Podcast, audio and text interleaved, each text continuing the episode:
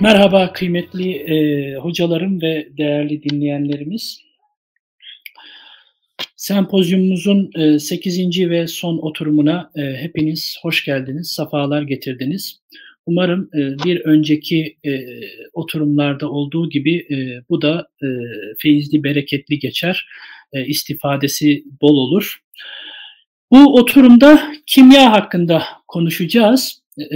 Kimya alanı İslam düşünce tarihinde hem gerek bizim projemiz çerçevesinde daha yakından gördüğümüz kadarıyla hem de işte alanın hocaları veya alanla ilgilenen isimler olarak şunu rahatlıkla diyebiliriz.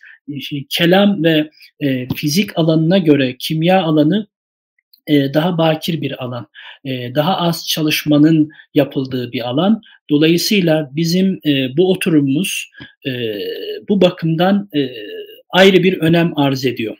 Kimya ile alakalı nitelikli tebliğlerin sunulacağını düşünüyorum. Yani başlıklar gerçekten dikkat çekici.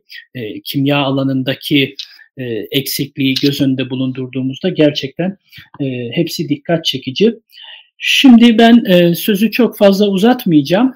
Hocalarımıza vereceğim. Öncesinde siz dinleyicilere ve dinleyici hocalarımıza birkaç şey hatırlatmak istiyorum. 20'şer dakika hocalarımıza tahsis ettik tebliğlerini sunmaları için. Sonrasında bir 10-15 dakikada soru cevap kısmı olacak. Bizi dinleyenlerimiz YouTube'daki chat kısmına sorularını yazabilirlerse bizlere bunlar iletilecek. Biz de hocalarımıza bunları tevcih edeceğiz, yönlendireceğiz. Dolayısıyla sorularınız, aklınızda kalan problem alanları, çözülmesini istediğiniz veyahut da ipucu istediğiniz hususları lütfen YouTube'daki chat kısmına yazmanızı istirham ederiz. Ben dediğim gibi sözü çok fazla uzatmayacağım. Şule Taşkıran hocamızla başlayacağız. Şule hocamız bize Cabir bin Hayyan'ın, ki kimya deyince tabii akla gelen en önemli isimlerden bir tanesi, Cabir bin Hayyan'ın cisim teorisinden bahsedecek. Söz sizin Şule hocam. Buyurunuz. Teşekkür ederim hocam. Öncelikle dinleyicilerimizi ben de saygıyla selamlıyorum. İnşallah dediğiniz gibi bereketli, faydalı bir oturum olur. Biz de proje kapsamında grubumla birlikte kimyevi cisim, nedenlik ve bilimsel açıklama modeli üzerine bir araştırma yürüttük. Merkezimize de Doğu'nun ve Batı'nın el-kimya görüşlerini başarılı biçimde sentezlemiş ve çalışmalarıyla hem döneminde hem de döneminden 800 yıl boyunca sonra da el-kimya alanında neredeyse tek otorite olabilecek Cabir bin Hayyan ve eserler üzerine yoğunlaştırdık. Cabir'in el kimyası için söyleyebileceğimiz en temel ifadeler şudur ki, teoriyle tecrübeye dayalı, ilim ile ameli iç içe geçiren bir sistemi vardır Cabir bin Hayyan'ın. Temel hedefi, el kimyasındaki temel hedefi aslında doğadaki mükemmelliği taklit etmektir. Özünde bu fiziki bir varlığı dönüştürme işlemidir. Ancak bunun yanı sıra özellikle madende varsayılan canlılık boyutu ve semavi etkileri de dikkate aldığımızda diyebiliriz ki yine bu süreç içerisinde İslami gelenekte yaygın kabul gören haliyle Rabbani bir sır olma niteliği de vardır Cabir'in el kimyasının aslında. Cabir amacına ulaşmak niyetiyle teoriler üzerinden aslında iş görür. 4 unsur, 4 nitelik, civa, kükürt, dönüşüm ve mizan bu teorilerin belli başlılarıdır. Çalışmamızda biz de Cabir'in sisteminde cismin nasıl varlık kazandığı, mahiyeti, kurucu unsurları, çeşitleri ve nitelikleri üzerinde sorular sorduk. Cevaplar için ikinci literatürün yanı sıra kanıt toplama da hasebiyle Cabir'in el kimya geleneği için Demirbaş eserlerinden kabul edilen Kitab-ül Sebin ve Kitab-ül İrhac-ül Mafil Kuvve İlel Fil isimli kitaplarını inceledik, okuduk ve böylece aynı zamanda proje kapsamında da literatüre bu eserleri de kazandırmayı hedefledik. Sunumumuzda da, yani yapacağımız sunumlarda da ağırlıklı olarak Bu birinci literatür kullanarak yaptığımız bu araştırmalardan bahsedeceğiz. Oradaki eserden de yine aktarımlar yapacağız. Cabir'in fiziği ve metafiziği arasında bu süregelen araştırmalarda ortak kanaat şudur ki aslında Cabir felsefi meselelerle aslında pratik amaçlarına hizmet ettiği ölçüde ilgilenir. Çünkü bir el kimya alimidir aslında ve bir tabiat filozofu ama aynı zamanda ağırlıklı olarak da bir el kimya alimidir. Metafiziğe dair nazari bir çerçeve inşa ettikten sonra teoriyi pratiğe uygulamaya girişir aslında sisteminde. Bunu yaparken de sisteminin kurucu unsurları, nitelikler, sunumu şöyle bir paylaşalım. Nitelikler ki bunlar doğaların yani bağımsız ve cisimsel olarak atfettiği nitelikler, bunların hakiki elementler olarak Cabiri sisteminde yer alışı, maddi ve manevi cevherler ve cisimlerin ve ruhların bir bütün olarak kabul ettiği cesetler üzerine sistemini kurar Cabir. Aristoteles çizgide evet Cabir'in çalışmalarını değerlendirebiliriz fakat çok ayrıldığı noktalarda mevcuttur ki bu birincil elementlerle bu ayrılık başlar.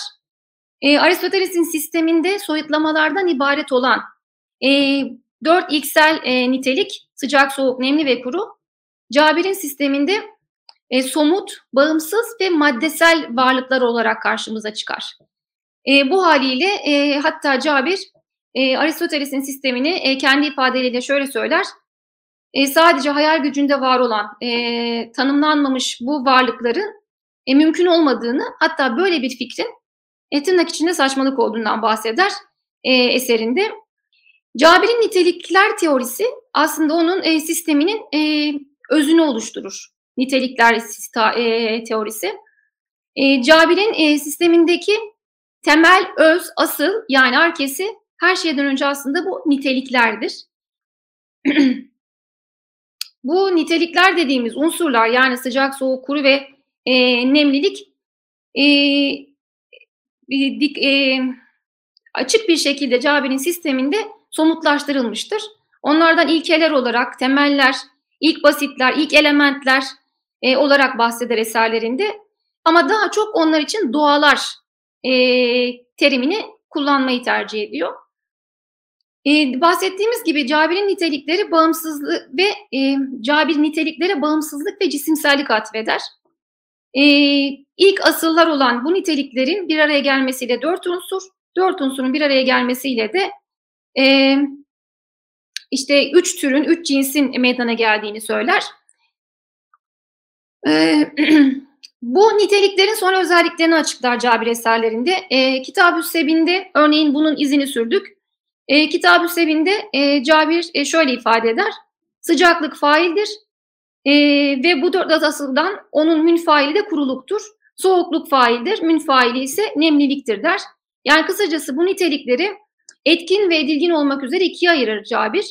Etkin nitelik burada sıcaklık ve soğukluktur. Aslında bu bakıldığında sıcaklık birleşme sırasında yani niteliklerin birleşip 4 empedoklasçı unsur oluşturması sırasında sıcaklık hareketi de sağladığı için sıcaklık burada aslında temel etkin nitelik olarak karşımıza çıkar Cabir'in sisteminde. Bunun dışında niteliklerle ilgili yine araştırmalarımızı sürdürdüğümüzde yani niteliklerin nasıl varlık kazandığı, kurucu unsurları ve benzeri gibi özelliklerini araştırdığımızda karşımıza yine ne çıkıyor? Cabir'in nitelikleri aynı zamanda varlıklarda nicelik olarak da farklılaşıyor. Yani aslında her sıcaklık aynı nitelik değildir. Örnek olarak nergis bitkisindeki sıcaklıkla insandaki sıcaklığın aslında farklı şeyler olduğunu söylüyor. Yani niteliksel olarak da yani niceliğin dışında niteliksel olarak da farklılaşma olduğunu söylüyor Cabir sistemde. Aslında pratikte tüm cisimler dört niteliğin hepsine sahiptir. Yani bir cismin biz sıcak ya da soğuk olduğunu söylediğimizde o sadece sıcak ve soğuk niteliğini içermiyor tabii ki. Ama bunlar diğerlerine göre baskın olduğu anlamına geliyor. Yine Kitab-ı İhraç'ta denk rastladığımız ifadesiyle Mesela Cabir örnek verir. Asarum bitkisiyle biber bitkisini karşılaştırır. İkisi de sıcak kuru olmasına rağmen aynı özellikte değillerdir. Dünkü İbrahim hocamın sunumunda aslında bununla ilgili bir mevzu da geçmişti. Yanlış hatırlamıyorsam. Yani iki bitki keyfiyetleri birbirine benzese de cevherlikleri bunların muhteliftir. Hatta diyor ki mesela Cabir Kitab-ül İhraç'ta hatta bunların diyor mesela dereceleri de ortak olsa bile, yani nicelikleri ortak olsa bile, mesela burada da örnek olarak mür bitkisiyle biber bitkisini örnek veriyor. Yani bitkilik, keyfiyet ve kemiyet bakımından ortak olsalar bile aralarında yine de başka bir mevzi vardır der. Bu sebeple farklılaştıklarını da söyler. O sebeple evet dört nitelik bütün cisimlerin ilk basit elementleridir. Fakat farklı nicelik ve niteliklerde bulunurlar aslında türler içerisinde der. Ve bunların birleşmesiyle oluşan ilk bileşik elementlerde hava, su, toprak ve ateştir. Bunlar spesifik olarak nitelikler ikisi birleşerek, cevhere yüklenerek bu dört unsur açığa çıkar. Yine biz yaptığımız Kitab-ül Sebin'de yaptığımız okumalarda da bundan bahseder Cabir uzun uzun. Bunları ben hepsini tabii ki bahsetmeyeceğim. Örnek olması bakımından buraya koyduk. Mesela sıcaklık kurulukla bağlandığında ateş oluşur ya da ateş mahiyetinde cinsler oluşur. Sıcaklık nemlilikle işlenirse hava ya da hava olmasa bile havanın tabiatında şeyler oluşur der. Soğukluk yine nemlilikle işlendiğinde su ya da su tabiatında, kurulukla işlendiğinde de toprak ya da toprak tabiatında şeyler oluşur der. Aslında böylece Cabir'in ifadesiyle bu asıllar karıştığında bu arazlardan her biri bir cisme bağlanırsa zahir olan açığa çıkar. Böylece aslında cisimleşmeyi de Cabir bu niteliklerin cevhere yüklenmesi sonucunda açığa çıkma olarak tanımlamış olur. Ve yine Cabir'in sisteminde önemli dikkati çeken bir unsur da şudur ki bu Empedokles cisimler nasıl ki niteliklerden oluşuyor, bunun tersi de mümkün. Yani bu unsurların niteliklere, doğalara ayrıştırılmasını da mümkün kılar Cabir'in sistemi. Yani ateşten sıcağı çıkarabilirsiniz, onu saf kuruya indirgeyebiliriz. Yani tek başına sıcak, tek başına soğuk, kuru ve nemlilik tek başına somut bir şekilde elde edilecek, yani bağımsız maddesel varlıklar olarak ve doğal nesnelerin gerçek maddi bileşenleri olarak açığa çıkıp elde edilebilirler der Cabir ki bu aslında kimyevi tedbirdir işte. Yani birleştirilmesi ve tekrar sonra analiz yoluyla sentezlenip tekrar bileşenlerin ayrıştırılması anlamına gelir aynı bu. Yine Kitab-ül Sebin'de bununla ilgili yaptığımız okumalardan böyle bir kanaate varmış bulunduk. Bunun nasıl yapılacağı ile ilgili Kitab-ül Sebin'de açıklamalar yapar Cabir. Yani nasıl gerçekleştirileceği ile ilgili tedbirlerle ilgili tarifler verir. Laboratuvarda der soğuk doğası elde edilene kadar suyu damıtırız. Tabii laboratuvarda benim ifadem. Hava nemliği elde etmek için damıtılır. Ateşten sıcağı, topraktan kuruyu çekersiniz.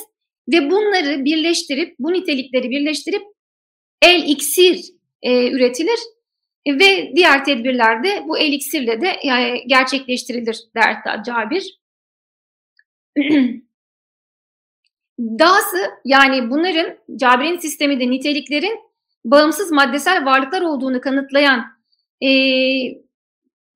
durumlardan biri de şudur ki Cabir bu doğalara fiziksel özelliklerini de belirtir. Yani onların fiziksel özelliklerini de eserlerinde bahseder. Kitab-ül Sebin'de bunlara rastladık. Mesela nemlilik için yapışkan ve bitişken der, hiçbir zaman donmaz der. Sıcaklık için kırmızı, sönük olmayan, parlak şeffaftır der. Kuruluk katı, koyu renkli, kuru veya toplandığında azalan, ayrıldığında çoğalan parçalardan oluşur şeklinde ifade eder. Yani nitelikleri maddesel varlıklar olarak ortaya koyar ve onların fiziksel özelliklerinden de bahseder Cabir sisteminde. Tabii ki bu niteliklerden unsurların varlığa çıkışı cevher ile mümkün kılınır Cabir'in sisteminde. Yani Cabir'in sistemindeki ikinci temel kavram cevherdir. Cabir'in cevheri yalnız yine biraz farklılaşmıştır. Basittir, benzersizdir ve onun ifadesiyle her şeyi alma kapasitesine sahip olandır cevher. Her şeyin içindedir ve her şey ondan doğar ve her şey ona geri döner şeklinde cevheri tanımlar eserinde Cabir. Bu haliyle Cabir'in mevzuya ihtiyacı yoktur. İlk mevzudur. Yani Aristoteles sistemin aksine madde ile cevheri aslında özdeşleştirmiştir diyebiliriz Cabir sisteminde. Yine Kitab-ı Sevim'de bununla ilgili yaptığımız okumalarda gördük ki şöyle tanımlar Cabir. Şeylerin aslı 4 tabiattır. Bu asılların beşincisi de heyula olarak adlandırılan basit cevherdir der. Cevheri yine nedir? Beşinci ilke olarak tanımlar Cabir. Cabir'in cevheri bahsettiğimiz gibi bağımsız olarak var, somut, farklılaşmıştır. İlk aşamada 4 niteliğin taşıyıcısı olarak olan madde konumundadır aslında cevher. Onların sonra cisimleşmesini temin eder. Niteliklerin cisimleşmesini sağlayan maddedir cevher. Ve bu sayede de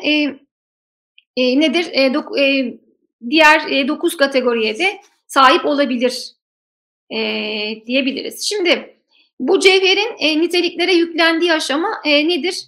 Nerede gerçekleşir? Çok kısaca böyle bir Cabir'in kozmolojisinde kozmik ilk neden vardır, akıl dairesi ve nefs dairesi vardır. Bunun içerisindeki cevher aleminde ya da heyula dairesinde, ki burası 7 gezegen feleği zaman ve mekanın başladığı yerdir. Burada cevher dairesinde nitelikler cevherlere yüklenirler. Bu dairede tabiatlar dairesi yer alır alem-ül cevher içerisinde. Tabiatlar dairesinin içerisinde de boşluk daireleri bulunur. Burada aslında bu boşluk dairelerini Cabir'in kabul etmesinin sebebi şu olabilir ki hareketi mümkün kılması açısından. Çünkü bu niteliklerin cevhere yüklenmesinde hareketi bu şekliyle mümkün de kılıyor olabilir sisteminde diye düşünüyoruz. Bu aslında cevher bahsettiğimiz gibi büyük felekte gayrimaddi olarak yer alır. Sonrasında belirli bir form ve renk alarak maddeye dönüşüyor. Yani ilk mertebede kuvveyken nefs, fiil halindeyken cisim şeklinde bulunuyor. Yani cisim dediğimiz şey Cabir'in sisteminde duyulur olmayan ve akılla kavranabilen manevi özün duyulur hale geçmesi olayıdır. Yani manevi cevher nefs ve ruh iken maddi cevher cisimdir diyebiliriz. Cismani cevher diyebiliriz cisim için.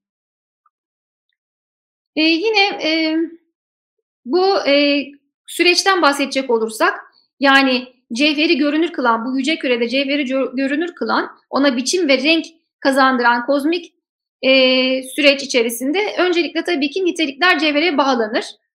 Bu bağlanmanın şekli, bağlanmanın çeşitliliği ve aynı zamanda o bağlanan niteliklerin niceliksel olarak çeşitliliği ile birlikte nedir? Bütün varoluştaki çeşitlilik aslında açıklanmış olur Cabir'in sisteminde. Cabir bu şekilde açıklama getirir. İlk elementlerden ikinci elementler, ilk elementlerin cevherle birleşmesiyle ikinci elementler meydana gelir sistemde.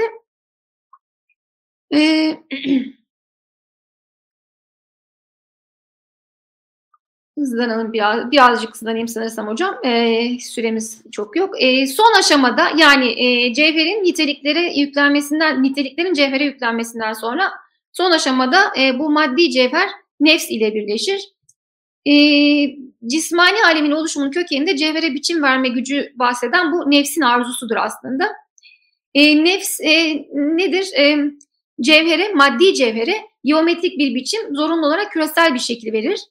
Ve bu küresel şekilde cevher kendisini 4 nitelikten birine bağlar ve cisimsel varlık olarak açığa çıkmış olur. Nefsi şöyle tanımlar Cabir, cevherin cisimleri kuşatmasıyla konumlanan, kuşattığı cisimleri dirilten ilahi bir cevher olarak tanımlar. Bu yüklenme olayı, yani niteliklerin cevhere yüklenme olayı iki türlü gerçekleşebilir. Biz buna mizan 1, mizan 2 diyoruz aslında. Birincisi tek seferde ve dengede olan, yani aslında tanrısal yaratım dediğidir Cabir'in. İkincisi ise sanat dediğimiz, el kimya dediğimiz, yani tanrısal sanatı taklit olan, birkaç defada gerçekleşen ve dengede olmayan yüklenme olayıdır. Niteliklerin cevhere yüklenmesi olayıdır. Yine kitabı bu bizim Kitab-ı Sayr'de bunu görebiliyoruz.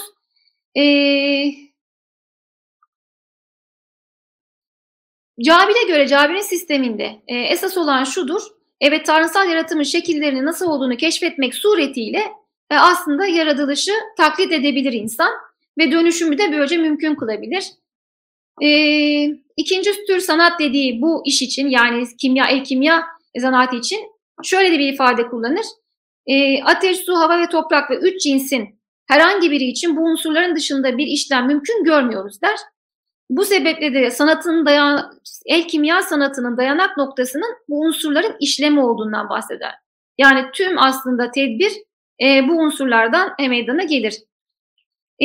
Enteresan tabii şöyle bir şey var. Kitab-ı Üsleb'inde yine sorulur. Peki bu insanlar için mümkün müdür? Yani evet, taşlar, bitkiler, hayvanlar, insan üzerinde de böyle bir işlem yapılması mümkün müdür sorusuna şöyle der Cabir. Bu da aslında Cabir'in nedenselliğini belki de bundan sonraki sunumda Musa deyince Cabir'in nedenselliğiyle ilgili aslında bize tüyo verir. Cinsin tümünün aslında bir olduğu fakat suretlerin farklı olduğuna göre asıl cinsin tümü için fail konumundadır. Yani cinsin biri için bunu kabul ediyorsanız hepsi için kabul edeceksiniz der Cabir. Yani insan için de bu tedbirlerin mümkün olduğunu söyler. Cabir'in sistemindeki üçüncü temel kavram, evet temel nitelik diyelim, cesetlerdir. Ceset aslında bugün metaller dediğimiz diye adlandırdığımız türlerin bazılarını Cabir cesetler olarak tanımlar. Cesetler cisimlerin ve ruhların bir bütünüdür der. Madenlerinde ruhların ve cesetlerin tam bir karışımı sonucunda oluşan cisimler oluşur şeklinde ifade eder. Bunlardan bu karışım sırasında uçucu olanlar ruhları, çözünenler ise cesetleri meydana getirir. El kimya aslında en sade yalın haliyle de ruhların bu cesetlere dahil edilmesi işlemidir diye tanımlar. Burada ruhları boyayan maddeler olarak anlatır. Yani boyama kelimesini kullanır burada. Ve aslında enteresandır ki şöyle, bunu da yine nasıl açıklar? Der ki Kitab-ı İlhaç'ta bundan bahsediyor. Ruhların mekansal genişlemesi ve cesetlerin az sayıda olması sebebiyle der, ruhlar mekanlarından daha fazla alana ihtiyaç duyarlar. Ve bu sebeple de boyama özelliği gösterirler şeklinde yine aslında fiziksel bir açıklama getirir ruhların bu boyama özelliğine. Mesela civadan 1 dirhem aldığınızda 20 dirhem miktarında bakırı kaplıyor. Ya da işte kükürtten 1 dirhem alındığında 2 dirhem bakırı kaplaması gibi, bunlara da örneklerle bu sanatı açıklar. Aslında der böylece kimyacının yaptığı şey bil kuvve olan iksiri bil fiili şekli açığa çıkarmaktır der. Bu 7 cesetten bahseder. Bunların işte 6 ruhtan bahseder. Bunlardan müteşekkil olan işte 7 cesetten bahseder yine sisteminde. Bunlardan hızlıca bahsetmeye çalışıyorum. Vaktimiz çok yeterli olmadığı için. Bu hocam, 7 ceset... Evet. Toparlarsak iyi olabilir tamam, hocam. Toparlayalım. Bu 7 cesedin tabiatlarını gezegenlerle birleştirir. Sisteminde civanın özellikle bir ruh olduğundan bahseder. Çünkü el kimya alimleri bunu daha çok der ceset ya da cisim olarak tanımlarlar. Çünkü buradan Cabir sistemindeki civa kükürt kuramına geçer. Civa kükürt kuramında onları bir ruh olarak değerlendirir. Dönüşümü mümkün kılmak için niteliklerin, yine bahsettiğimiz bu niteliklerin madenlerde, cesetlerde iç ve dış nitelikler olarak ayrıldığını söyler. Yine bunların birbirine, yani aslında evet gümüşün özünde altın vardır. Gümüşü altına çevirmek istediğinizde onun iç niteliğini dış niteliği dışarı çıkarmak gerekir der. Bu dönüşüm tabii ki şöyle bir sonuç doğurur. Aslında Cabir'in sistemine baktığınızda o zaman metaller nedir? Yani mesela kurşun dediğimiz metal sadece zahiri bakımdan kurşundur. Aslında onun özünde altındır. Böyle bir sonuç da açığa çıkmış olur tabii Cabir'in sisteminde. Yine nitelikleri fiziksel nesneler olarak, fiziksel yani doğal nesnelerin gerçek madde bileşenleri olarak gördüğünü kanıtlamak üzere yine rastladığımız bir ifadede Cabir der ki, hatta bu nesnelerin niteliklerin cisim içerisindeki yerlerini de belirtir. Mesela dış doğalar cismin en dışında yer alır, iç doğalar da merkezinde yer alır diyerek onlara bir fiziksel olarak bulundukları yerleri de ifade eder. Özet olarak Cabir sisteminde der ki dört rükün alemdeki bütün mevcutlarda vardır. Tedbir ile birbirine dönüştürülebilirler. Bunlarla asıl oluşturulur ve aslında el kimyacının yaptığı şey der nedir? Bu sanattaki dayanak noktası bu niteliklerin zayıflarını güçlendirmek, güçlerini zayıflatmak ya da bozuk olanlarını düzeltmek suretiyle aslında Allah'ın sanatını taklit ettiğini söyler Cabir sisteminde. Teşekkür ederim hocam. Umarım çok aşmamışımdır süremi. İbrahim hocam sesiniz gelmiyor sanırım. Çok teşekkür ederim hocam. Yok, çok fazla aşmadınız. Bu makul bir şey. Herhangi bir problem yok. Çok teşekkür ediyorum. Şimdi bir sonraki hocamıza geçiyoruz hemen. Musa Şen hocamız. Bize yine Cabir'den devam edeceğiz. Bize Cabir'in nedensellik kuramı hakkında bilgi verecek kendisi. Söz kendisinde. Buyurun kıymetli hocam. Teşekkür ederim İbrahim hocam. Sempozyumdaki diğer hocalarımızı ve dinleyicileri saygıyla selamlıyorum. Umarım istifadeli bir sunum olur. Şimdi bir slide paylaşacağım. Evet, benim tebliğimin başlığı Cabir'in nedenlik kuramı. Bu tebliğde öncelikle Aristoteles'in 4 neden düşüncesinden bahsedeceğim. Ve Aristoteles'teki nedenlikle Cabir'deki nedenliği karşılaştıracağım. Daha sonra Nazam'ın kumun teorisiyle Cabir'in kuvve fiil düşüncesinden bahsetmek istiyorum. Çünkü Cabir'de nedenlik düşüncesi bazı kaynaklarda Nazam'ın kumun teorisiyle ilişkilendirilerek anlatılıyor. Buna değinmek istiyorum. Son olarak da deneysel nedenlikten bahsedeceğim. İşte burada Tanrı'nın eliyle sanatkarın yani kimyacının eli arasındaki fark nedir? Bundan bahsedeceğim. Bu bağlamda Cabir'in mizan teorisinden de bahsedeceğim. Bu tebliğ aracılığıyla Cabir'de nedenlik düşüncesinin onun kuvve fiil anlayışından yola çıkılarak anlaşılabileceğini göstermeye çalışacağım. Şimdi neden dediğimizde bir değişim, etki ve hareketten sorumlu olan şeyi anlıyoruz. Nedensellik ise neden ile sonuç arasındaki ilişkiyi ifade ediyor. Her hadisenin bir sebebi vardır. Buna sebeplilik diyoruz ya da nedensellik diyoruz. Aristoteles nedenliğe hem epistemolojik açıdan hem de ontolojik açıdan yaklaşmıştır. Ve Aristoteles'e göre bir nesnenin bilgisi ancak nedeni bilindiği zaman elde edilebilir. Bu Aristoteles'in nedenli epistemolojik yaklaşım tarzı. Ontolojik bağlamda baktığımızda ise Aristoteles nedenselliği 4 neden öğretisiyle açıklıyor. Bildiğiniz gibi maddi neden, suri neden, fail neden ve gayi neden olmak üzere 4 tane neden var. Şimdi biz baktığımızda kimya literatürüne baktığımızda bu nedenler nasıl açıklanmış acaba? Maddi nedene bakarsak Aristoteles'e göre maddi neden bir şeyin kendisinden meydana geldiği ve her değişmede devam eden şeydir. Kimyasal düşüncede maddi nedeni 4 doğa, cevher ve 4 unsurdan ibaret sayabiliriz. Az önce Şule hocam bunları açıkladı zaten. Dört doğa dediğimizde işte sıcaklık, soğukluk, kuruluk ve yaşlılığı kastediyoruz. Bunun yanında cevher var ve bu cevherle dört doğanın birleşmesi neticesinde oluşan dört unsur var. Ateş, hava, su ve toprak. Bunları maddi neden olarak değerlendirebiliriz. Fail nedene bakacak olursak, fail neden bir olguyu ya da bir yapıyı eylemsel olarak üreten ve değişmenin kaynağı olan etkendir.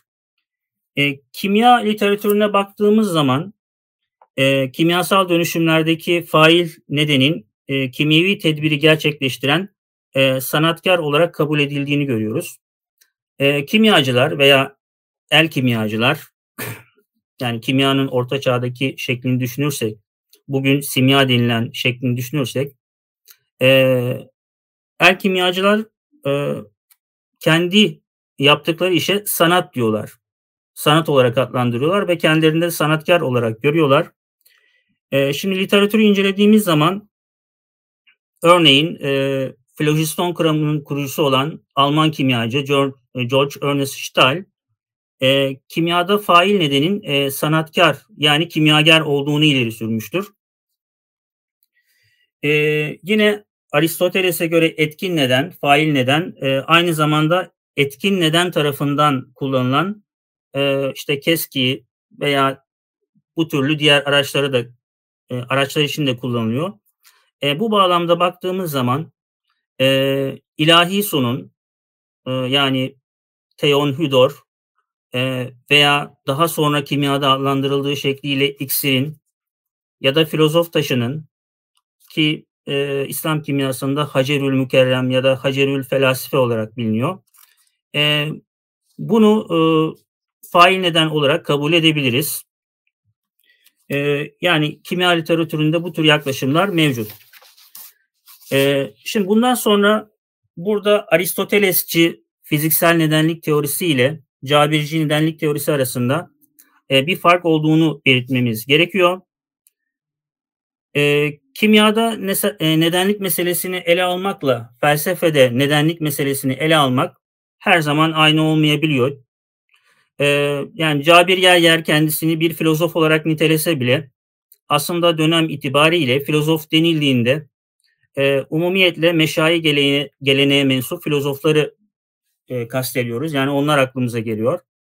Meşai geleneğe baktığımızda ise cisimlerde akli doğaların bulunduğunu ve akli doğaların ve suretlerin onların eylemlerine neden olduğunu görüyoruz. Meşai gelenekte böyle düşünülüyor. Buna mukabil Cabir, fiziksel cisimlerde gördüğümüz özelliklerin altında meşai filozofların iddia ettiği gibi noetik, yani akli ilkelerin bulunmadığını, bunun yerine yine fiziksel ilkelerin bulunduğunu söylüyor. Ve tam da kimyevi teorisini bu fiziksel ilkelerin fiziksel işleyiş biçimini izah etmeye kastediyor.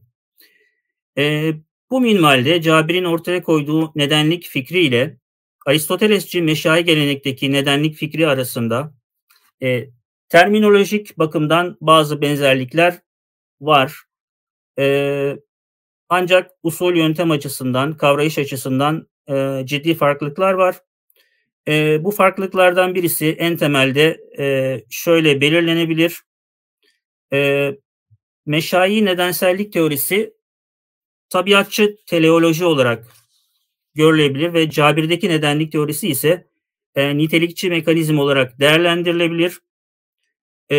Meşai nedenlik akli ilkelerin duyulur özelliklere neden olduğu şeklindeki bir fikirle anlaşılabilir. Ama Cabirci nedenlik fiziksel ilkelerin fiziksel özelliklere neden olduğu şeklindeki bir açıklamadır. Şimdi örnek verecek olursak ağacın içinde kendisi ağaç olmayan, ağaç tarzından olmayan yani cismin içinde cisimsel olmayan bir ilke var. Ve cisme ait temel özelliklerin tamamı bu cisimsel olmayan ilkeden ileri geliyor. Tabii bu cisimsel ilkeyi biz duyu yoluyla kavrayamıyoruz. Sadece akıl yoluyla kavrıyoruz. Ancak duyulur etkilerini hissedebiliyoruz. yani duyulur etkileri aracılığıyla hissedebiliyoruz. Cabir'e baktığımızda ise Cabir bu perspektifin tamamen dışında, yani bu Aristoteles'in cismin içinde bulunan ama cisimsel olmayan nedensel aktif ilkelerini Cabir cisimsel şeyler olarak alıyor ve analiz edilebilir, teşrih edilebilir şeyler olarak görüyor. Yani dolayısıyla Aristocu perspektifle Cabirci perspektif arasında bir farkın olduğunu görüyoruz. Şimdi burada İbn Sina'ya ait akli suret ve duyulur suret ayrımını hatırlatmak istiyorum. Dün İbrahim Hoca bu ayrımdan ayrıntı olarak bahsetmişti. Ben de kısaca tekrar söylemek istiyorum. İbn Sina akli suretlere fusul diyor ve bunlar noeta, yani akledilir şeyler olarak görülüyor. Dolayısıyla metafiziksel ilkeler. Bunun yanında bir de levazım denilen duyulur suretler var ve bunlar da akledilir suretlerin gerekleri. İşte hissettiğimiz sıcak, soğuk, kuru ve yaş gibi özellikler, bunlar levazım.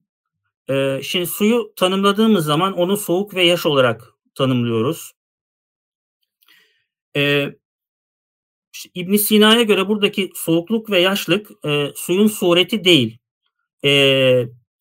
Suyu su yapan şey, yani onun soğuk ve yaş olmasını temin eden şey oradaki akli ilkedir. Biz bu ilkeyi laboratuvarda elimize alamayız.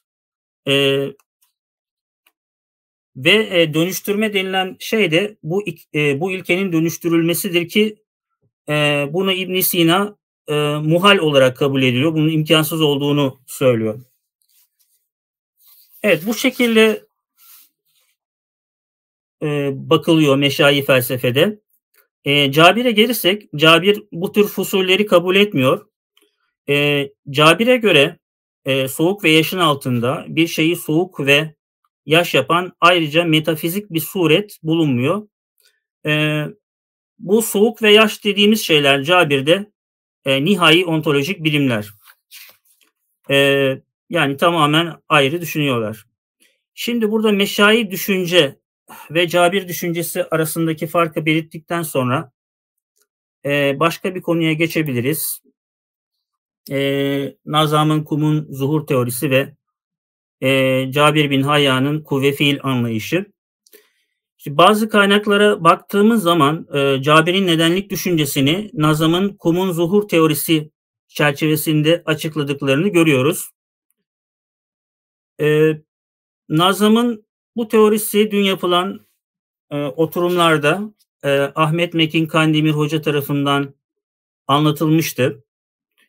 Yine bugün Yunus Cengiz Hoca Nazam üzerine bir sunum yaptı.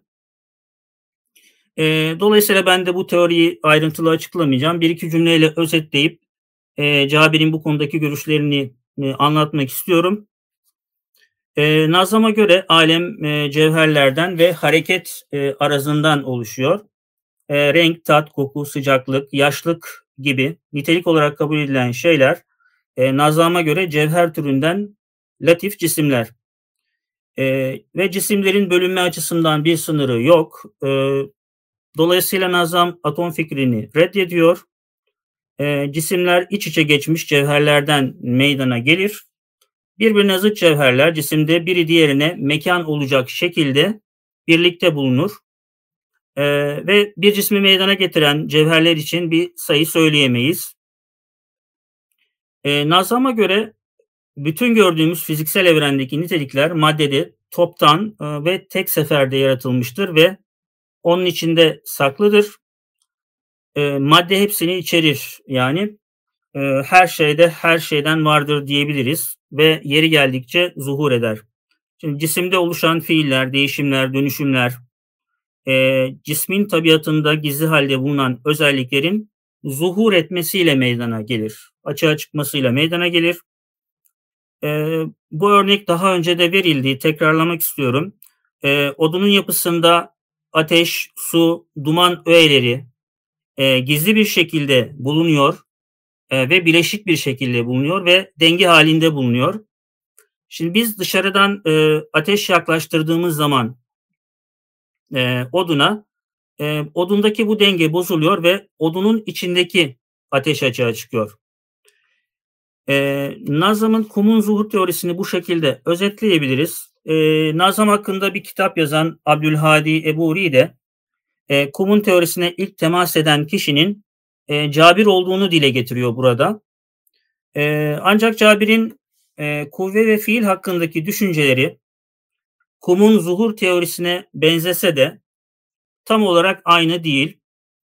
Mesela kumuna göre her cisimde her cevher bulunur. Ancak Cabir'e göre belirli maddeler ancak belirli nitelikler sergileyebilir. Belirli nitelikler, belirli maddeler içerisinde kuvve halinde bulunurlar. Dolayısıyla Cabir'in kuvve fiil anlayışı Nazım'ın kumun zuhur anlayışından biraz daha farklı. Şimdi burada bir alıntı yapmak istiyorum. Cabir'in Kitab-ı İhraç, Mafil Kuvve İlel Fiil isimli eserinden. Bir kuvve olan şey, oturanın ayağa kalkması ve ayakta olanın da oturması gibi varlığı istikbalde mümkün olandır. Bir fiil olan şey ise oturanın oturması, ayakta olanın ayakta olması gibi çeşitli mevcut eylemlerden şu anda var olanlardır. Bir kuvve olan şey kendisinden zahirde mevcut olan bir fiil bir şeyin meydana gelmesi mümkün olan şeydir. Altınla arasında ağırlık ve sarı renk dışında fark olmayan gümüşün altın olabileceğini misal olarak verdiğimiz gibi, gümüş altın kıvamına ulaşmak için ağırlığı en kolay şekilde kabul edecek bir kuvvededir ve sarılığı da altın rengini kazanmak üzere en kolay şekilde kabul edecek bir kuvvededir. Kendisinde bu kuvve olmazsa kendisinden bu şey bilfiil olarak meydana gelmez. Ateşin bilkuvve olarak hava olması, havanın bilkuvve olarak su olması, suyun bilkuvve olarak toprak olması ve ateşin bilkuvve olarak toprak olması gibi. Cabir bu minvaldeki sözlerine Kitab-ı İhrac'ın diğer kısımlarında da devam ediyor.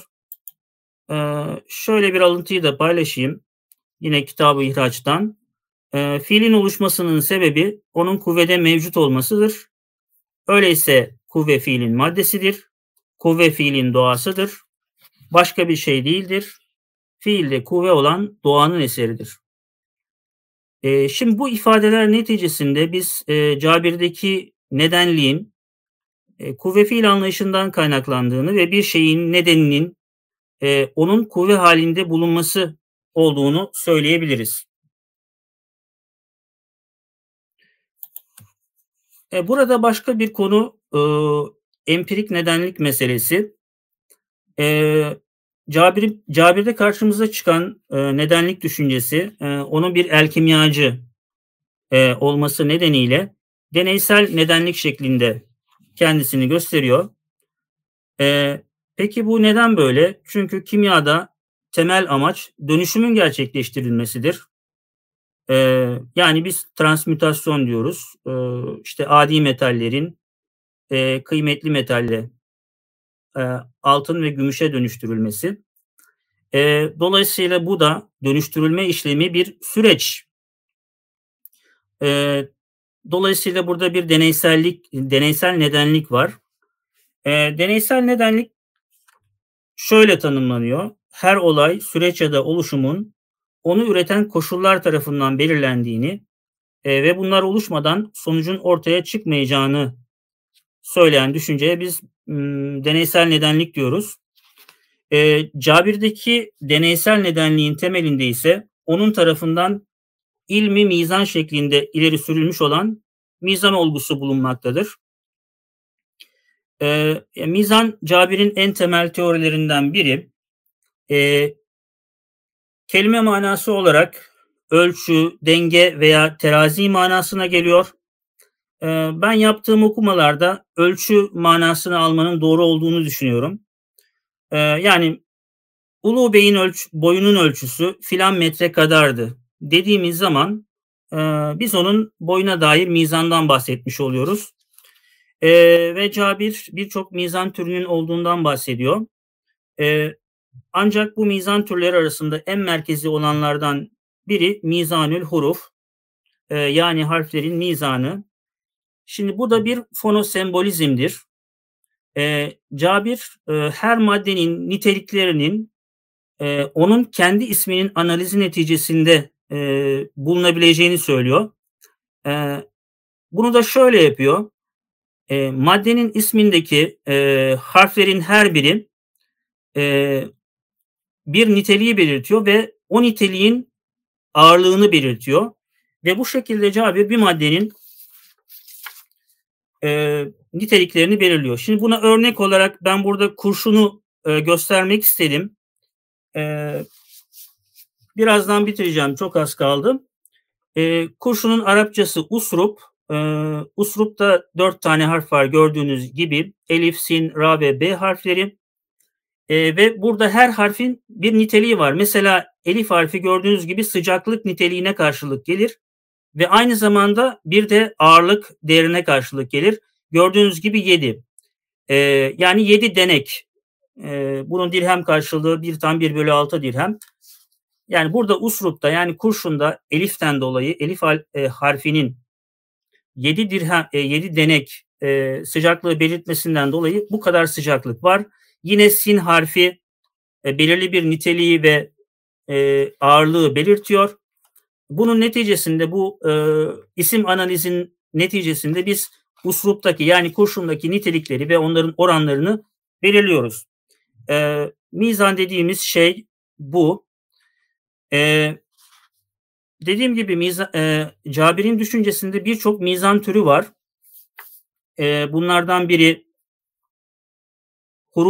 mizanül huruf, burada anlattığım gibi.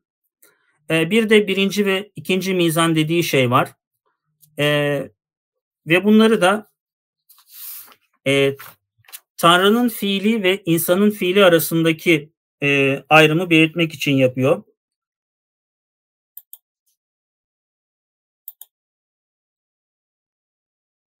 Şimdi Tanrı'nın eliyle insanın eli arasındaki fark nedir?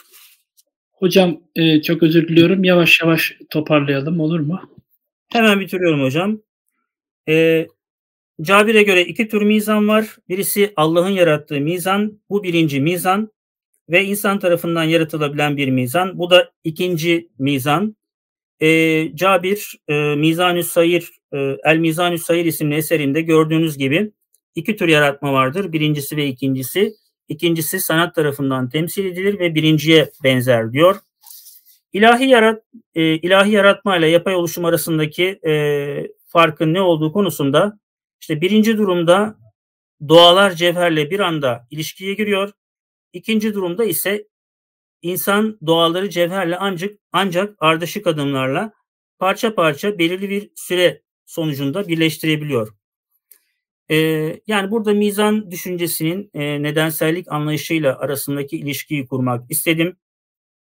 Biz bir kimyacı laboratuvarda altın üretebilir ama altın aynı zamanda Tanrı tarafından, Allah tarafından da yaratılıyor. Ama tabii ki Tanrı'nın yaratımıyla kimyacının, yani insanın fiili arasındaki bir fark var ve bu pasajlarda bunu belirtiyor.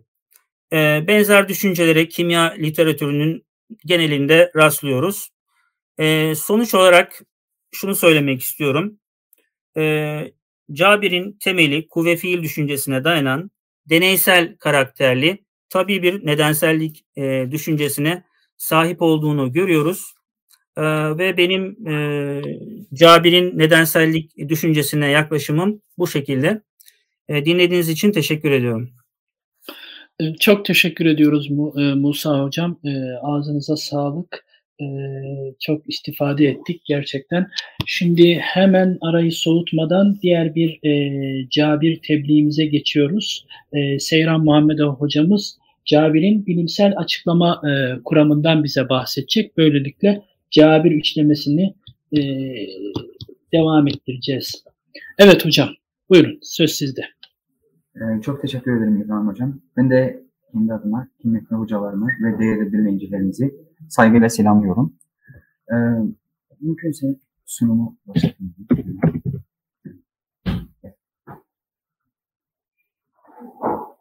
Cabir İbn Hayyam'ın bilimsel açıklama kuramını anlatmaya çalışacağım. Bilindiği üzere herhangi bir disiplinin bilimsel olma iddialarının tartışılmasında o disiplinin bilimsel açıklama modeli elde etme çabaları belirleyici özelliktir. Bu tebliğde el-kimya geleneğinin en meşhur temsilcisi olan Cabir İbn Hayyam'ın eserlerinden hareketle kendisinin bilimsel açıklama modelini dikkatinize sunmaya çalışacağız. Sunumda sırasıyla Cabir İbn Hayyam'ın ilmi metodu, kendisinin açıklama modelinin üzerine kurduğu 4 nitelik, 4 unsur, civa, kükürt, mizan ve dönüşüm kuramları anlatılacak olup, devamında İmre Lakatus'un bilimsel araştırma metodolojisine kısaca değinildikten sonra, son olarak Cabir İbn Hayyam'ın bilimsel açıklama modelinin Lakatus'un önerdiği metodoloji açısından değerlendirilmesine gayret gösterecektir. Cabir İbn Hayyam'ın ilmi metodu hakkında bilgi vermeye, kendisinin ilmi meselelerle iştigal etmek isteyen talipler için öne sürdüğü şu şartı belirterek başlamak istiyorum. Kendisi Kitab-ı İhrac-ı Mâfil Kuvve İlel Fiyal isimli eserinde şu ifadelere yer vermektedir. Benim kitaplarımı okuyan birinin ilimlerden herhangi bir şeyi ihmal etmemesi gerekir. İlimlere her şeyi tahkik seviyesinde bilene kadar meyletmesi gerekir ki tam filozof olsun. Bunu bil ve bununla amel et ki Allah'ın izniyle doğru yolu bulabilesin. Yine Kitab-ı Habib isimli eserinde Cabir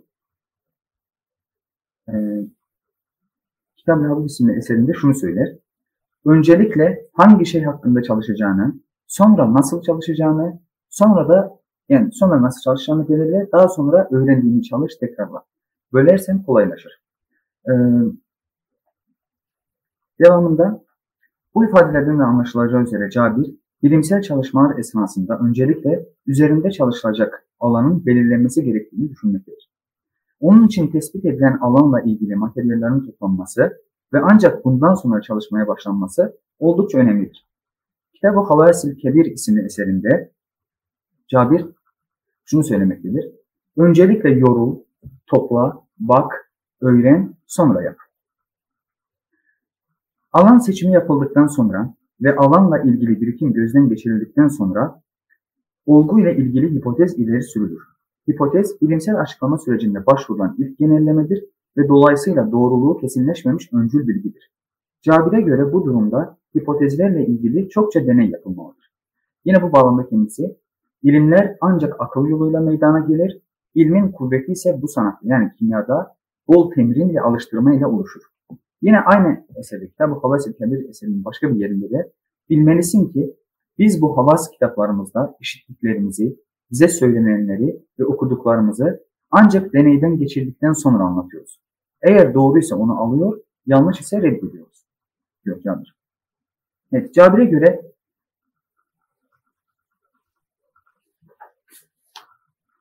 Cabir yine Kitab-ı Sevayn isimli eserinde bu bağlamda başka bir ifadeye yer vermektedir. Bunları söylüyor Cabir. Sürekli tecrübe eden gerçek bilgin olur. Tecrübede devamlılık gösterilmeyen ise bilgin olamaz. Sanatların tümünde tecrübeye devam etmek senin için yeterli olur. Tecrübeye çokça başvuran sanatkar ustalaşır. Tecrübeyi sürekli yapmayan ise eksik kalır. Evet.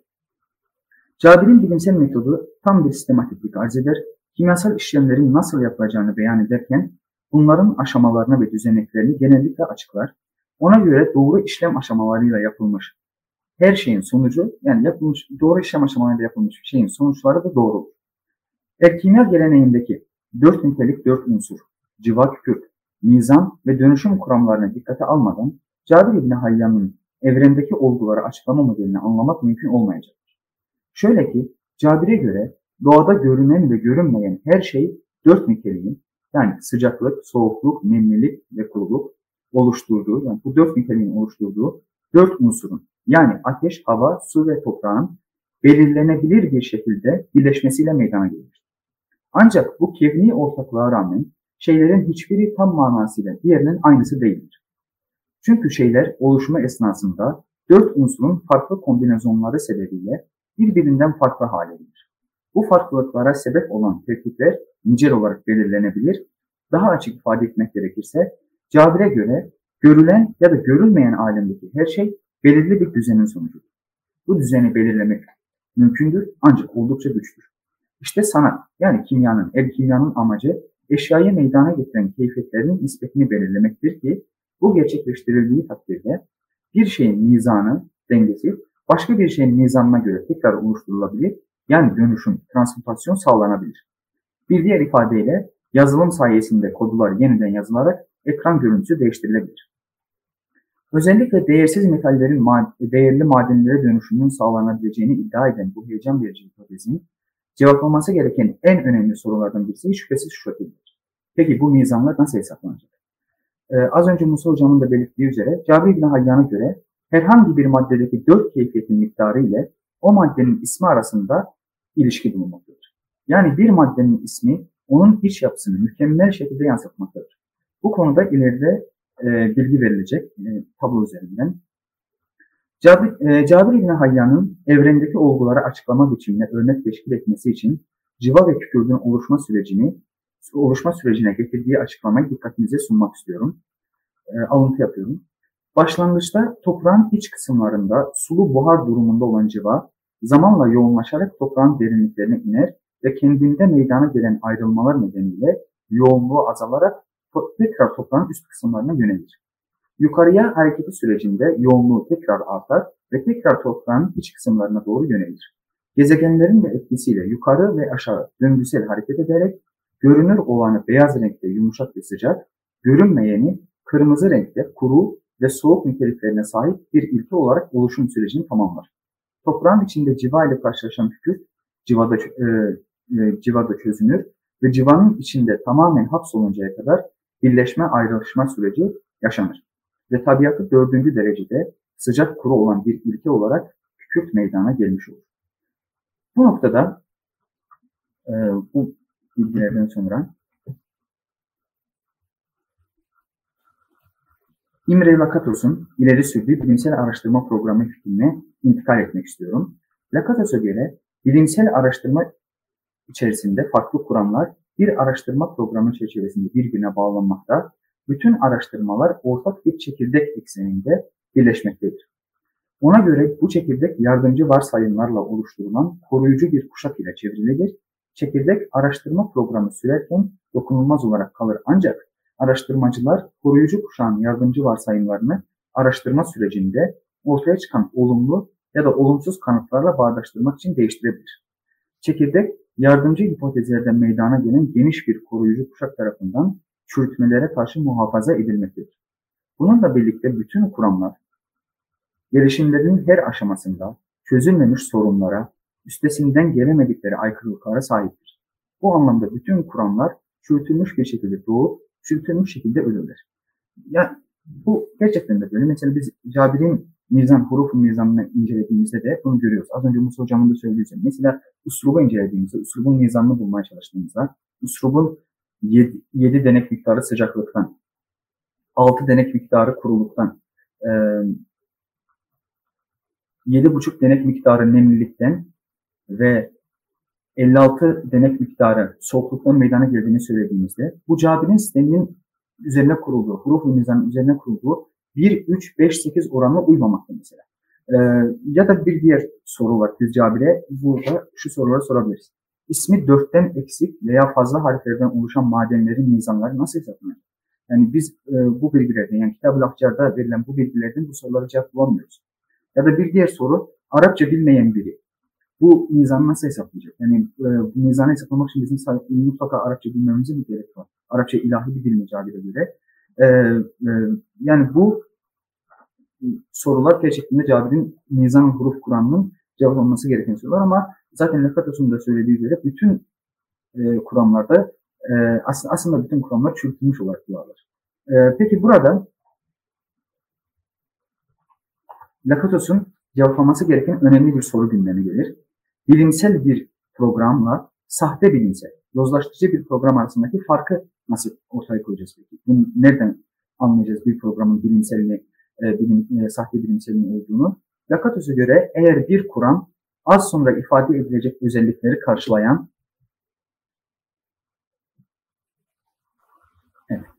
Lakatos'a göre eğer bir kuram az sonra ifade edilecek özellikleri karşılayan bir problem kayması meydana getiriyorsa ilerleticidir ve bu nedenle bilimseldir. Herhangi bir B kuramı kendisinden önceki ağ kuramından daha fazla deneysel içeriğe sahip olmalıdır ve ağın önceki tüm başarılarını açıklamalıdır ve kuramının fazla içeriğinin bir kısmı deneysel olarak desteklenmelidir. Bununla birlikte Cabir, kendisinden önceki Aristotelesçi 4 unsur teorisinden farklı olarak 4 unsurun birincil elementler değil, 4 niteliğin meydana getirdiği ikincil elementler olduğunu ifade etmiştir. Burada da o unsurların nasıl oluştuğuna dair Cabir'in açıklaması gösterilmiştir. Bunun yanı sıra tümden gerimsel açıklama modelinin yerine deneyimci açıklama modelini tercih ederek mizan araştırmalarının ve hesaplamalarının çoğalmasına, dolayısıyla bilimsel hareketliliğin artmasına destek olmuştur. Bu sebeple klasik dönem el-kimya kuramları dikkate alındığında, Lakatos'un bilimsel araştırma metodolojisine dayanarak el-kimya geleneğindeki hipotez ve kuramları teker teker değil, belirli olgu kümeleri üzerinde birlikte çalışan ve dönüşerek ilerleyen bütünler halinde ele almak ve bunları doğru yanlış, bilimsel bilim dışı olarak değil de ilerleyici gelirleyici olarak değerlendirmek daha yerinde olacaktır. Dikkatiniz için teşekkür ederim.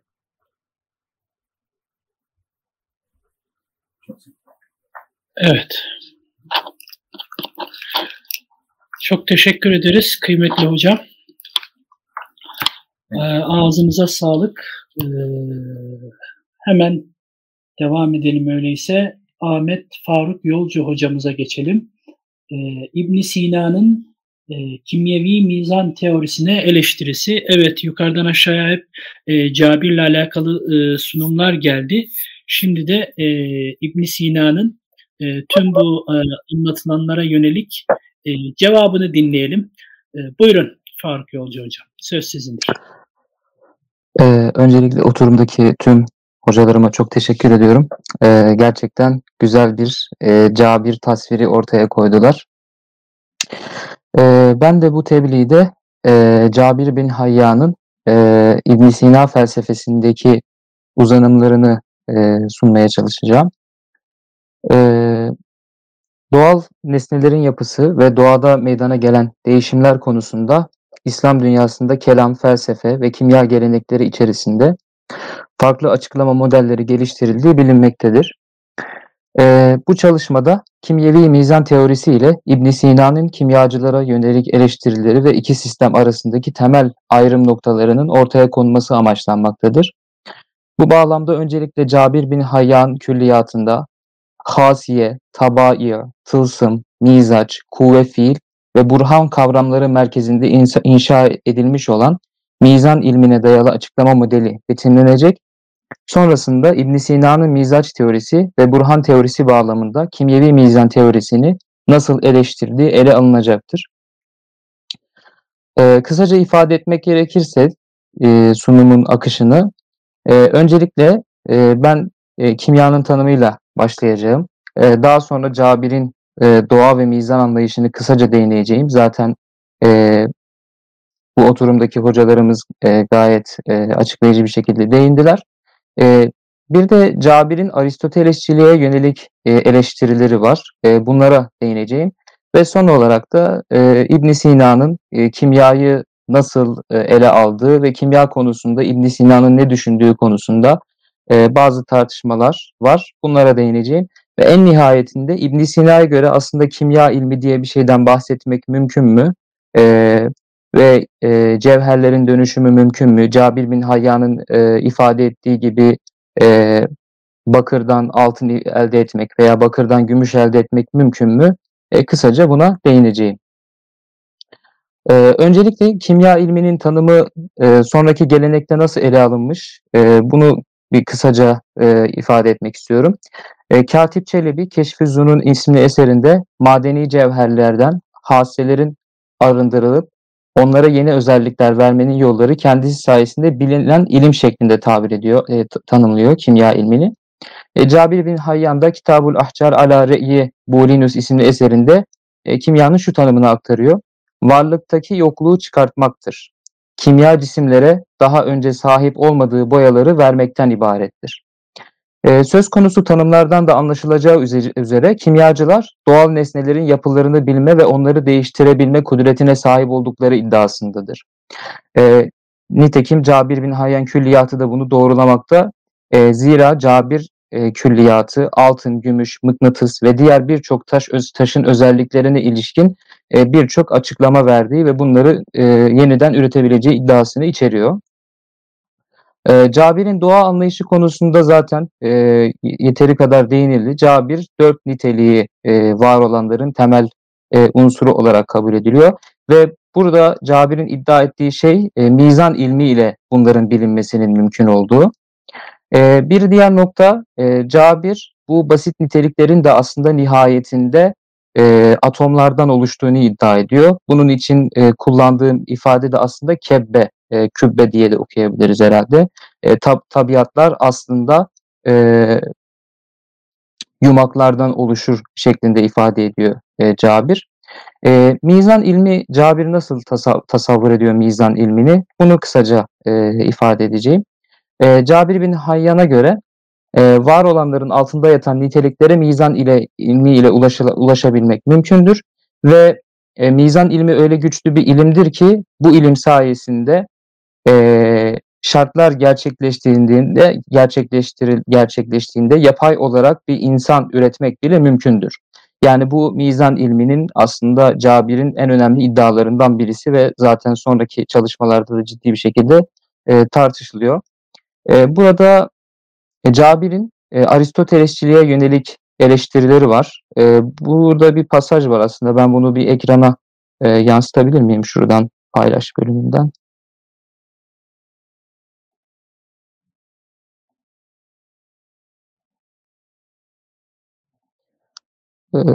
Şu an ekranım görünüyor diye zannediyorum.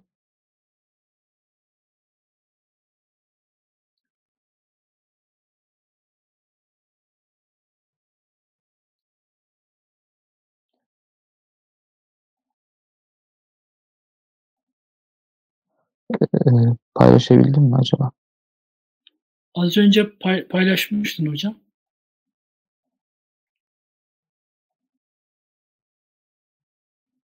Şöyle. Evet, kimya konusunda Cabir'in özellikle Aristotelesçiliğe yönelik bir eleştirisi var. Sanırım paylaşamadım. O zaman ben metnin tercümesini okuyayım. Cabir, Kitabül Bahs isimli eserinde şu şekilde Aristoteles'i tenkit ediyor. Diyor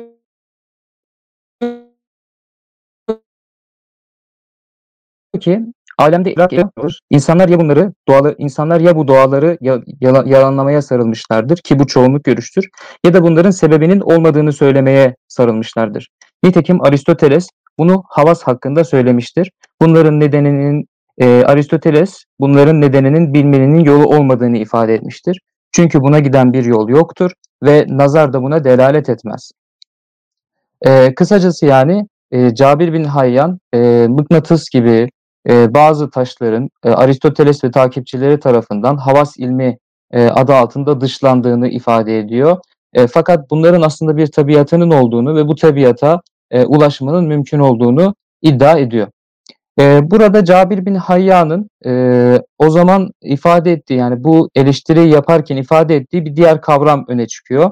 O da hasiye ve tılsım kavramları. Bu da Cabir bin Hayyan'da öne çıkan iki tane temel kavram. Cabir bin Hayyan hasiye ile tılsım arasında fark olduğunu söylüyor. Hasiye kavramını şöyle söylüyor. Tılsımın iki şeye bağlı olduğunu söylüyor. Tılsım bitkilerin ve ilaçların tabiatlarına bağlıdır. Gezegenlerin konumlarına bağlıdır. Havas ise bunlardan sadece birisiyle alakalıdır.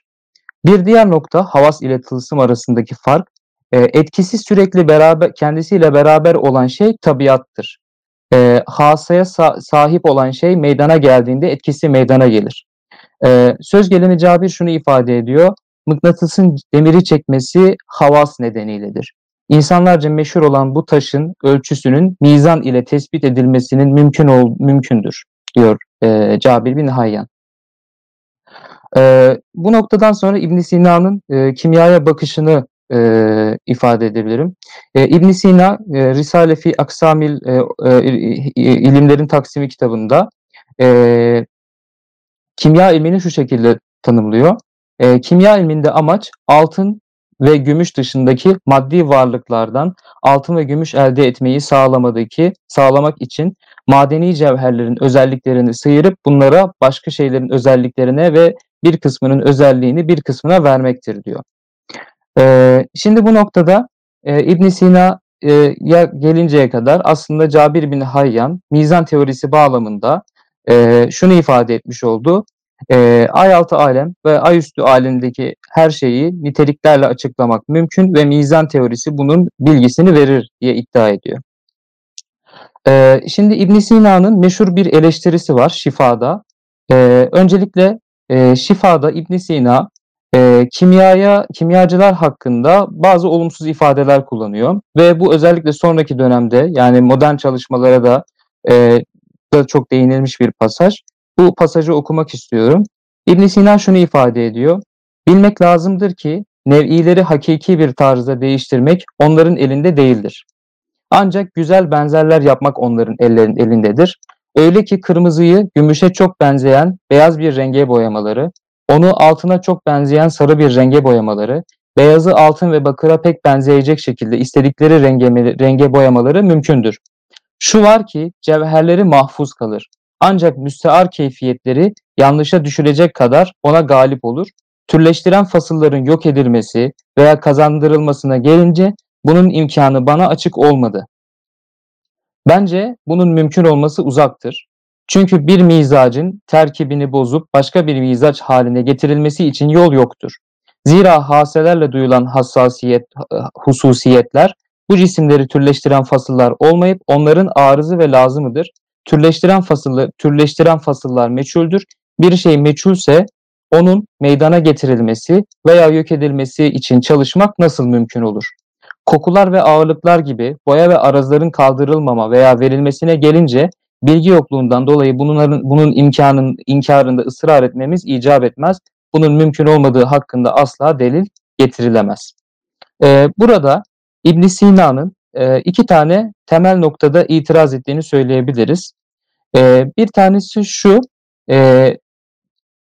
aslında kimyacıların yaptığı şeyler bir taklit. Yani kimyacıların aslında mesela bakırı altına veya gümüşe çevirdikleri yönündeki iddiaları doğru bir iddia değil.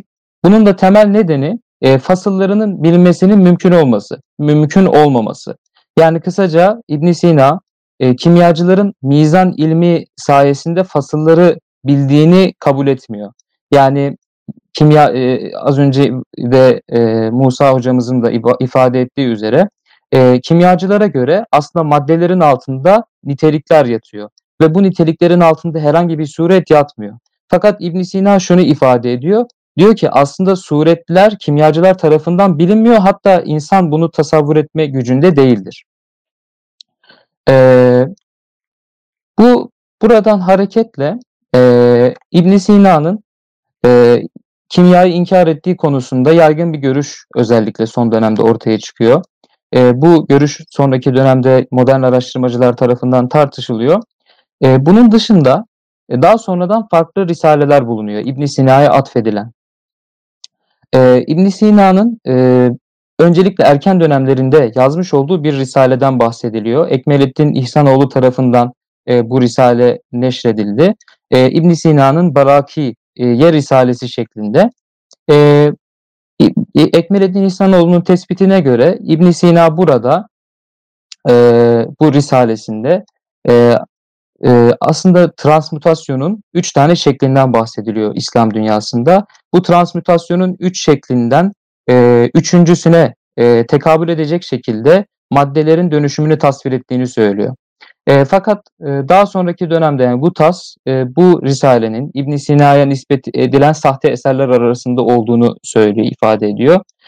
Bu açıdan yani bu risaleden hareketle İbn Sina'nın kimyayı savunduğu söylenmesi pek mümkün görünmüyor.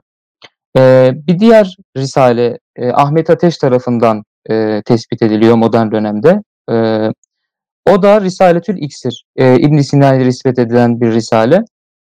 Bu risaleyi öncelikle kimya araştırmalarının önderlerinden Ruska dile getiriyor. Ruska bu risalenin uydurma olduğunu söylüyor, fakat Ateş bu risaleyi neşrediyor ve gerçekten kuvvetli delillerle bu risalenin otantik olacağını söylüyor, olmasının gerektiğini söylüyor. Gutas ise şunu söylüyor, bu risale İbn Sina'ya kesinlikle ait değildir. Hatta vefatından sonraki ilk yüzyılda sahte İbn Sinacılığın oluşumuna da ışık tutacak bir risaledir Gutas'a göre. Açıkçası ben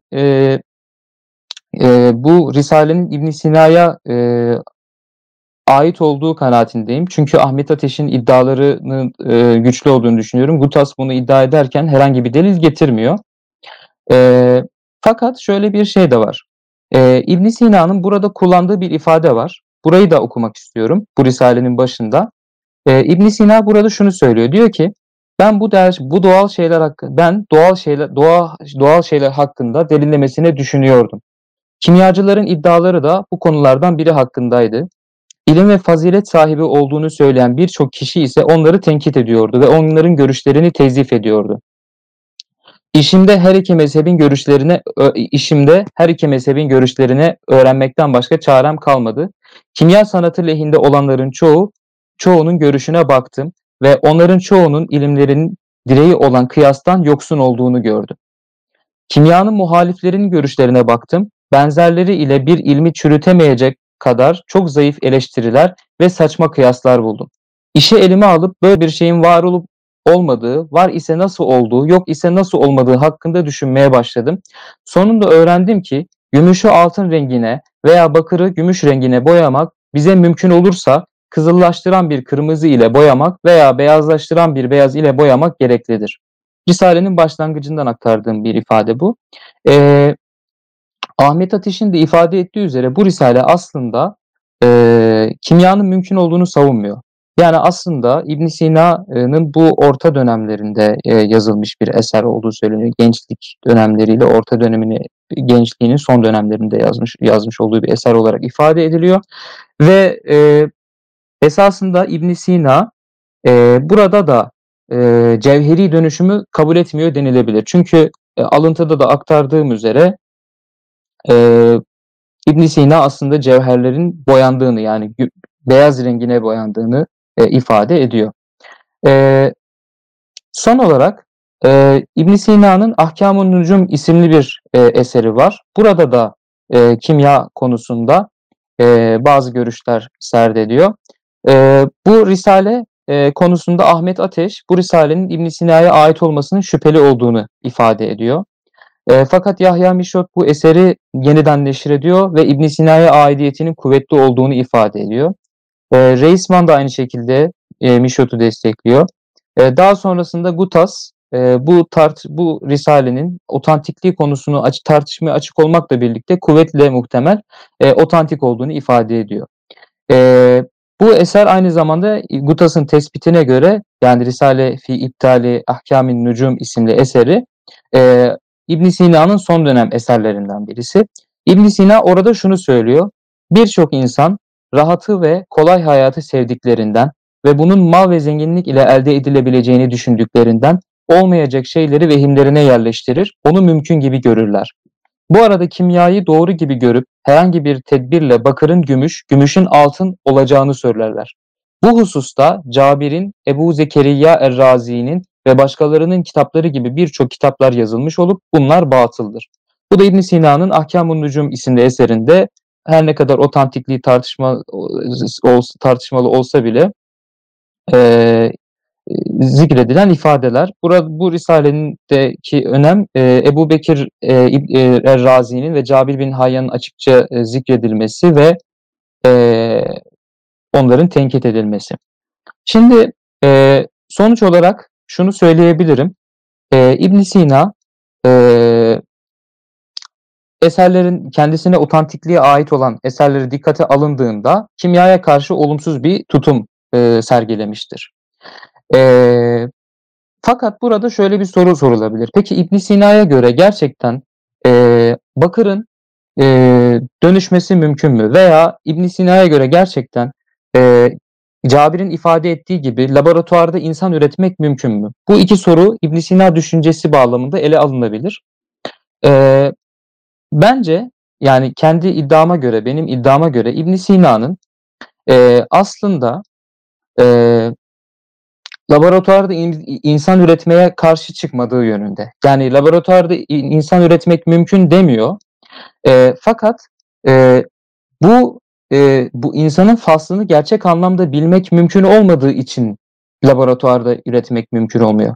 Bunu şunla bağlantılarak ben delillendiriyorum.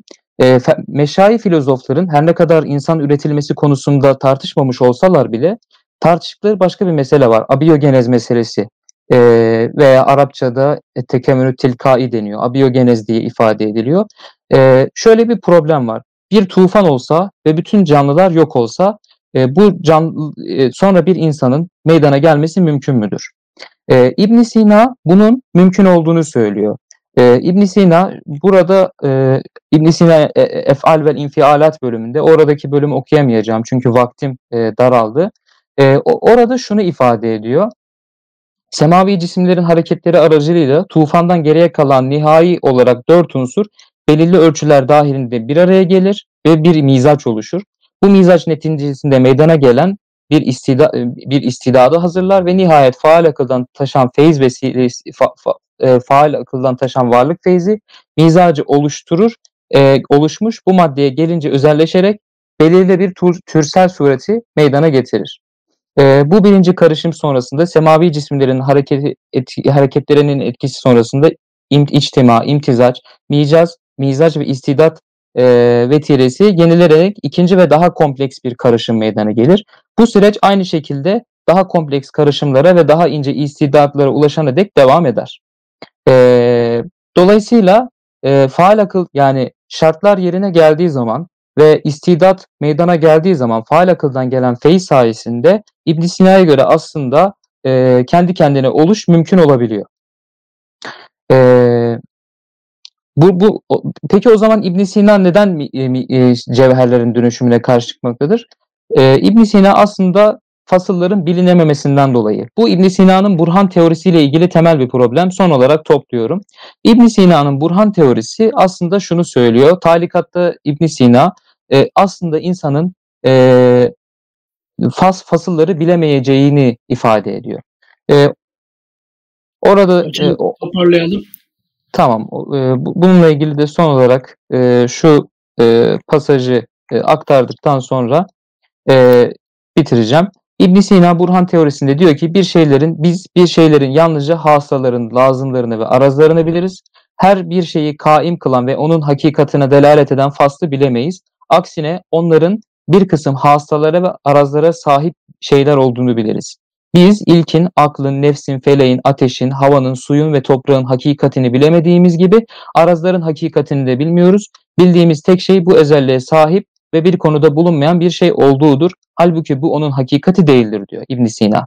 Yani İbn Sina'nın Burhan teorisi aslında insanın gerçek anlamda bu dünyadayken fasılları bilemeyeceğini iddia ettiği için kimyacıların mizan teorisiyle de niteliklere indirgenmiş bir şekilde unsurların veya insanın hakikatini bilemediğini, bu nedenle de kimyanın mümkün olmadığını iddia ettiğini ifade ediyorum.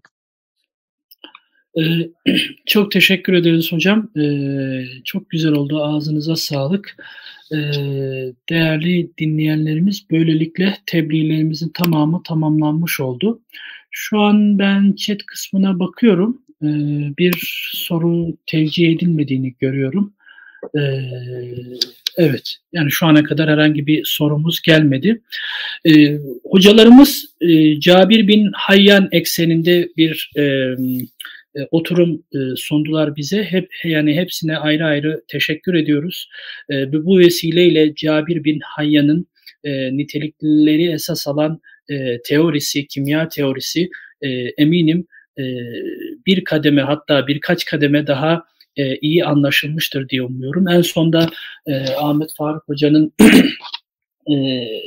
tebliğiyle de İbn Sina'nın kimyaya karşı olduğu meselesiyle alakalı kendisinde belirttiği gibi artan orandaki veya daha yüksek sesle artık dillendirilen iddiaya da bir nevi cevap vermiş oldu. Kendisine de ayrıca teşekkür ediyoruz. Kıymetli hocalarım, oturumumuz sonlandı. Belki aranızda birkaç önemli şeyi daha vurgulamak isteyen varsa söz verebiliriz. Birkaç dakika daha var zannediyorum soru gelmediği için. Ama efendime söyleyeyim, bundan sonra sonuç ve değerlendirme oturumu da olacağı için vereceğimiz süre fazla olmayacak. Ama dileyen varsa birkaç cümle alabiliriz. Var mı hocalarımızdan? Herhalde yok. Ayrı ayrı hepsine tekrar teşekkür ediyorum. Siz dinleyicileri de katıldığınız için teşekkür ediyoruz. Ve bir sonraki oturum olan sonuç ve değerlendirme oturumunda görüşmek üzere. Hepinize hoşça kalın diyoruz.